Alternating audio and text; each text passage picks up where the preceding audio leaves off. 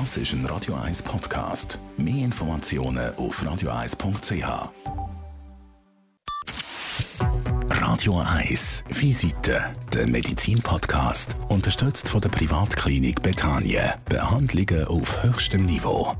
klinikbetanien.ch Heute reden wir über Füße. Die sind für alle sehr wichtig, aber besonders natürlich für die Sportlerinnen und Sportler, ganz gleich ob im Hobbybereich oder im Leistungssport.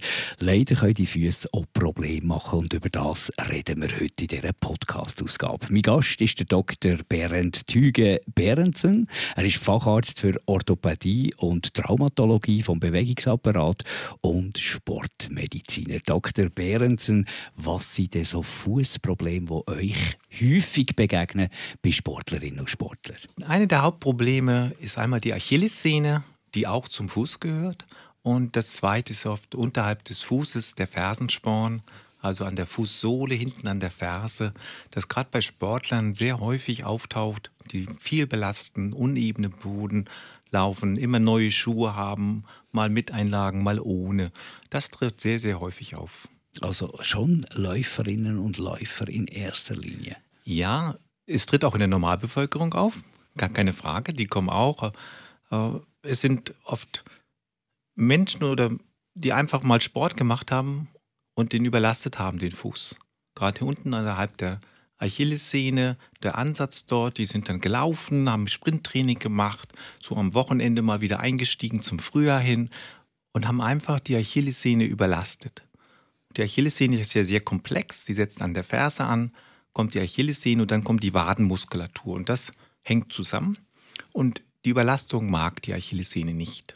Das wird meistens ignoriert, ein bisschen Pause, dann geht's wieder und dann läuft sich das so ein und irgendwann kommen dann die Sportler, egal ob Hobby oder Leistungssportler, und sagen, die Achillessehne, die ist dicker. Mhm. Die tut weh, wenn ich gehe oder wenn ich draufdrücke. Muss noch nicht mal wehtun beim Laufen. Dann läuft man ein bisschen und dann funktioniert es. Aber es wird immer mehr. Und das wird alleine auch nicht besser. Und das Risiko ist bei diesen chronischen Achillessehnenreizungen, dass die Achillessehne irgendwann einzeln einreißt, in kleinen Bereichen. Nicht nur die Achillessehne, auch der Muskelansatz, der Muskelübergang. Und das wird dann chronisch. Und das wird immer schwieriger zu behandeln nachher. Man hört auch oft von Läufern, die sagen, wenn man irgendwie, ich habe ein bisschen Schmerzen an, oh, jetzt bist du so ein Fall, das geht, da wirst du immer Probleme damit haben. Ist, ist da, wenn man einmal ein Problem hat, hat man immer ein Problem mit der Achillessehne? Zum Glück nicht. Okay, sehr gut. Zum Glück nicht. auch da geht frühzeitig gucken lassen und durch einen Spezialisten, dann kann man sehen, woran lag es denn. War es eine einmalige Überlastung durch Beginn im Training oder waren es die falschen Schuhe? Waren es Einlagen? War es unebener Boden? Und dann entsprechend therapieren, sodass wirklich die Beschwerden wieder rausgehen. Die Achillessehne wird auch wieder dünner, nur das dauert sehr lange, aber sie darf nicht schmerzhaft sein. Mhm. Und wenn die Schmerzen raus sind, dann kann man auch wieder normal laufen. Ich habe genug Patienten, die auch wieder völlig erfolgreich oder sehr erfolgreich nach Achillessehnenverletzungen, sogar nach Operationen, wieder laufen können. Aber es braucht eine gewisse Disziplin. Und ich kenne das von, von meinem Umfeld. Wenn ein Läufer im Training ist, dann lässt er sich nicht gerne stoppen. Aber bei Achillessehnenproblemen ist wahrscheinlich ein Stopp unumgänglich. Genau. Definitiv, also insbesondere was das Laufen angeht. Äh, das gilt natürlich auch für andere Sportbelastungen. Radfahren ist auch belastend für die Achillessehne. Oft ist es so, dann gehe ich eben ins Fitnessstudio in der Zeit. Das kann man machen, aber wenn dann so ans Krafttraining geht, Langhantel drücken, die Squats und so, das sind alles belastend für die Achillessehne. Und das muss man umstellen. Dann kann man auch Sport weitermachen in der Phase, ist ja auch sinnvoll, aber eben ohne Belastung der entsprechenden links oder rechts oder beiden Achillessehnen. Wenn man äh, nicht beachtet, das Chronische ist ganz klar, aber kann die Achillessehne dann auch irgendwann reißen? Ja, sie kann reißen. Sie kann bei einem Unverletzten reißen, wenn die Kraft hoch genug ist oder groß genug ist. Und das Risiko, dass sie reißt, ist natürlich bei einem vorgeschädigten Achillessehne einfach größer. Es ist wie ein Seil, ein altes, großes, dickes Hanfseil, das kleine Faserrisse schon hat und irgendwann reißt es dann eher, als wenn es ein ganz unverbrauchtes Seil wäre. Wenn man dies nicht berücksichtigt und sagt, okay, ich trainiere einfach weiter, ich bin ein taffer Kerl, ich kann das, dann kann man das gerne machen. Es kann auch gut gehen, mhm. aber es kann eben, das Risiko, dass es schief geht, ist größer. Ein anderes Wort, das man auch oft hört im Fußbereich, Arthrose. Ist das auch etwas, das Ihnen bei Sportlern begegnet? Ja, insbesondere die zwei Bereiche von Arthrose, also Verschleiß in den Gelenken, was so eigentlich allen bekannt ist, was die Menschen in der Hüfte haben, Hüftverschleiß, Knieverschleiß mit all den Facetten bis hin zum Gelenkersatz. Und das genau so taucht auch am Fuß auf. Es gibt zwei Bereiche. Das eine ist der Großzeh oder das Großzehengrundgelenk, dritthäufigste Lokalisation für Verschleiß im Körper. Und das zweite ist die Fußwurzel.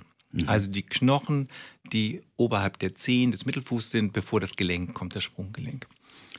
Wir haben 32 Knochen im Bereich des Fußes und zwischen all diesen Knochen sind Gelenke. Und der Verschleiß setzt dort ein. Und da Sportler sehr intensiv trainieren, egal ob sie laufen, springen, Ballsportarten, was auch immer, der Fuß wird immer extrem belastet. Nicht immer okay und nicht immer korrekt. Dann kommen die Verletzungen dazu, tritt mal jemand drauf, man stolpert, man verknackt sich. Und das führt dazu, dass eben dieser Verschleiß schneller einsetzt. Aber es ist schon so, wenn ich so zwischen den Zeilen raushöre, in den meisten Fällen ist man ein bisschen selber schuld. Ja, ja. das ist immer das Problem, ist, äh, wenn man eine Erkrankung hat oder Verschleiß, ist man selber schuld. Wir wissen ja, Verschleiß hat viele Faktoren. Da sind die Unfälle dabei, da sind die, die Achsfehlstellungen dabei, also ein, ein Fuß, der platt ist oder der gesenkt ist, der Knickfuß hat, äh, der Ballensee, diese Valgus-Stellung, all das führt dazu, dass der Verschleiß schneller vorangeht. Wenn man das dann natürlich noch zusätzlich provoziert und sagt, ich mache trotzdem Sport, was ja auch gut ist, mhm.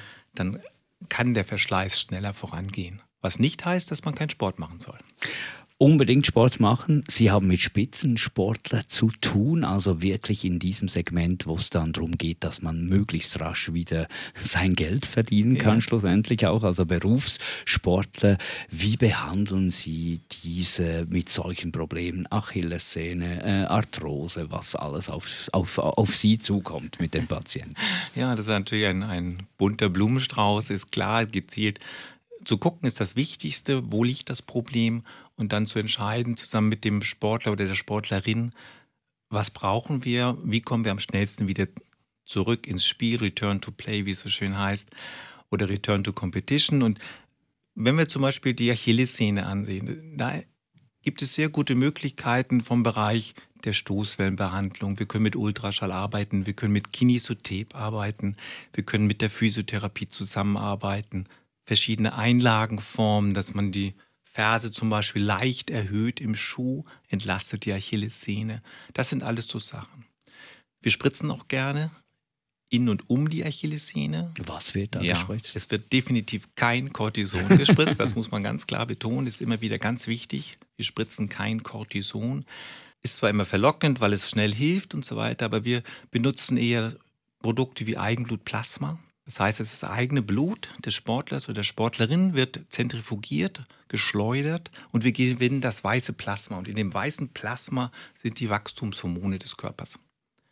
Und die sind hochkonzentriert und die werden infiltriert in den Bereich zum Beispiel der Muskelfaserrisse, der Achillessehnenbereiche. Am Fersensporn kann man das machen. Man kann das in die verschlissenen Gelenke reinspritzen, am Großzeh, in die Fußwurzel. Also ein Allerweltsmittel? Nicht unbedingt. Es funktioniert leider nicht immer, aber es regt die Regeneration an. Da muss man dazu sagen, Spritzen am Fuß sind schmerzhaft, so wie es klingt. Nicht jeder möchte die Nadel in das Gelenk haben, aber es funktioniert sehr gut. Das ist so ein Bereich. Wir können Hyaluronsäuren spritzen, sind ja immer diskutiert, ist es wirklich was, funktioniert es oder funktioniert es nicht. Ich hatte gerade heute Morgen lange Diskussion mit einem Patienten darüber. Es hilft nicht immer, aber es hilft sehr häufig. Mhm. Und statistisch ist das eine, aber wenn wir dem Patienten damit helfen können, die Gelenke wieder in Funktion zu kriegen, schmerzfrei zu benutzen, dann ist das natürlich ein großer Schritt. Ich hätte eigentlich erwartet von einem Chirurgen, dass er am liebsten eigentlich operiert. Ja, es gibt Tage, da würde ich am liebsten operieren, das stimmt. Macht ja auch Spaß und ist eine sinnvolle Tätigkeit. Aber es ist immer das, die hohe Kunst des Arztes ist zu sagen, wir können mit einigen vernünftigen nicht operativen Möglichkeiten das Ergebnis erzielen, was wir haben wollen. Aber es ist auch die hohe Kunst, dem Patienten zu sagen, es macht keinen Sinn mhm. zu warten. Mhm. Es macht keinen Sinn, über Wochen, über Monate verschiedene Therapien auszuprobieren, dies und jenes, obwohl wir wissen, dass es nicht funktioniert. Und da muss man eben auch wirklich dem Patienten das sagen, mit ihm drüber reden und sagen, nein, hier geht nur operativ, um es vernünftig hinzukriegen. Und es spricht auch nichts dagegen, nach Operationen wieder Sport zu machen. Auch bei Arthrose auch ist bei Arthrose. Sportose äh, wieder ja. möglich. Ja. Wenn wir jetzt äh, ein bisschen von Sportlern sprechen, gilt so solches auch für einen unsportlichen Menschen? Äh, wird dort auch äh, die gleiche Therapieform angewendet? Ja, im Prinzip ja. Weil der Leistungsanspruch, also selbst wenn jemand sagt, ich bin unsportlich, aber ich möchte mal ein bisschen laufen oder ich bin jetzt mal gelaufen, weil ich gesehen habe zum Frühjahr, es geht nicht anders, ich muss mal was tun, dann ist das für ihn ja schon ein hoher Ansporn. Im Prinzip ist er ein Leistungssportler in seinem Niveau und er wird genauso therapiert. Dann gibt es ja noch diese Rheuma rheumatischen äh, Sorgen. Ich glaube, Gicht ist ja. eine Form davon, die natürlich sich auch im Fuß äußert mit Schmerzen. Ja. Ist das was völlig anderes oder ist da auch äh, eine Gefahr, dass dort äh, Dinge zerstört werden? Ja, die Gicht ist wirklich das Hauptproblem am Fuß, wenn man die rheumatischen Erkrankungen so sieht. Äh, die klassische Rheumatoide Arthritis sehen wir nicht mehr viel am Fuß, weil die Medikamente sehr gut geworden sind. Mhm. Die Gicht taucht in meiner Praxis fast immer auf, weil die Patienten dann auch kommen und sagen, es tut weh, der Hausarzt hat geschickt und was ist das? Und es ist relativ typisch am Großzehengrundgelenk. Es wird dick, es wird rot, es tut richtig es weh. Tut richtig weh. Man kann was machen mit Medikamenten sehr schnell. Das ist die symptomatische Therapie. Die Ursache muss bekämpft werden und das ist jetzt mehr Aufklärung beim Patienten. Reduktion der Harnsäure mhm. im Blut und das ist das alles Entscheidende. Und wenn ich dann den Patienten erzähle, es gibt eine gute Harnsäure-Diät, das heißt kein Alkohol, dann gucken die schon mal. Ich dachte, okay, reduzieren ist schon mal wichtig. Keine Fleischprodukte, zumindest kein Fleisch von Vierbeinern. Alle Zweibeiner und ohne geht, acht Beine geht auch. Und keine Hülsenfrüchte. Und da gucken dann die Veganer mhm. und die Vegetarier, weil da, die ernähren sich ja überwiegend von Hülsenfrüchten. Und Hülsenfrüchte sorgen auch dafür, dass eben Purine entstehen, also mhm. die Kristalle in den Gelenken, als auch in den Sehnen und die machen das kaputt. Mhm. Und das ist der Sinn. Ich glaube, das ist wichtig zu erwähnen, ja. dass eine Gicht nicht nur wahnsinnig schmerzhaft ist, sondern unbehandelt dann irgendwann die Gelenke zerstört. Genau. Die Kristalle machen die Gelenke richtig kaputt. Und nicht nur den Knorpel, sondern auch den Knochen. Die können auch die Sehnen kaputt machen, die Sehnen können reißen. Und dann sind wir wieder in dem Bereich, wo es wie bei Arthrose, Verschleiß, Therapie, spritzen kann man noch, aber meistens hilft das nicht mehr und dann sind wir bei operativ.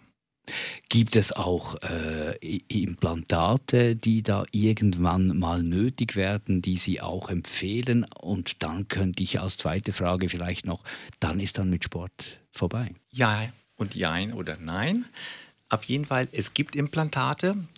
Wir reden hier am Fuß eigentlich über das große Grundgelenk und dort gibt es genau wie am Knie oder an der Hüfte künstliche Gelenke verschiedene Variationen aus Metall, aus Kunststoff und so weiter, sind alle lange nicht so erfolgreich wie am Knie oder in der Hüfte. Mhm. Das hängt mit der Biomechanik des Großzehengrundgelenks zusammen. Das ist mehr eine seitliche Bewegung, weil es ja flach auf dem Boden liegt. Es gibt aber zum Beispiel einen sehr guten Gelenkersatz, der ist aus Kontaktlinsenmaterial, sehr fest, wird auf der einen Seite eingebaut in das Gelenk, auf der anderen Seite bleibt das normale Gelenk erhalten. Er ist so fest, dass das Gelenk funktioniert, aber er ist nicht so hart, dass das Gelenk kaputt geht auf der anderen Seite. Mhm. Und dieses äh, Spacer oder Gelenkersätze, die baue ich sehr gerne ein. Die lassen sich gut implantieren. Die Patienten können sehr schnell wieder bewegen und können auch wieder laufen. Und zwar auch äh, Marathon oder Halbmarathon? Marathon, Halbmarathon, das ist schwierig, weil ich habe keinen von denen, die wirklich sich wieder daran trauten, an die mhm. ganze Disziplin, weil das so eine sehr lange ist. Aber Kurzstrecke, ja, bis fünf Kilometer, bis zehn Kilometer habe ich. Ich habe auch Skifahrer dabei, äh, Radfahrer, Schwimmer, die machen wieder alles. Sie kommen nicht ganz auf das Niveau, logischerweise, das wissen sie auch. Also das heißt, wenn man zusammenfasst, wenn man frühzeitig bei der Gicht einschreitet, als wenn man sportlich aktiv ist, dann hat man eine gute Chance, ohne Operation rumzukommen und den Sport wieder richtig aktiv zu machen, auch hochleistungsmäßig. Also. Wenn man sehr lange wartet, operativ, dann ist die Hochleistung in dem Bereich meistens nicht mehr erreichbar. Wir haben jetzt so ein bisschen ein paar Fußprobleme mhm. gestreift ja. und äh, so ein bisschen eine Palette gezeigt.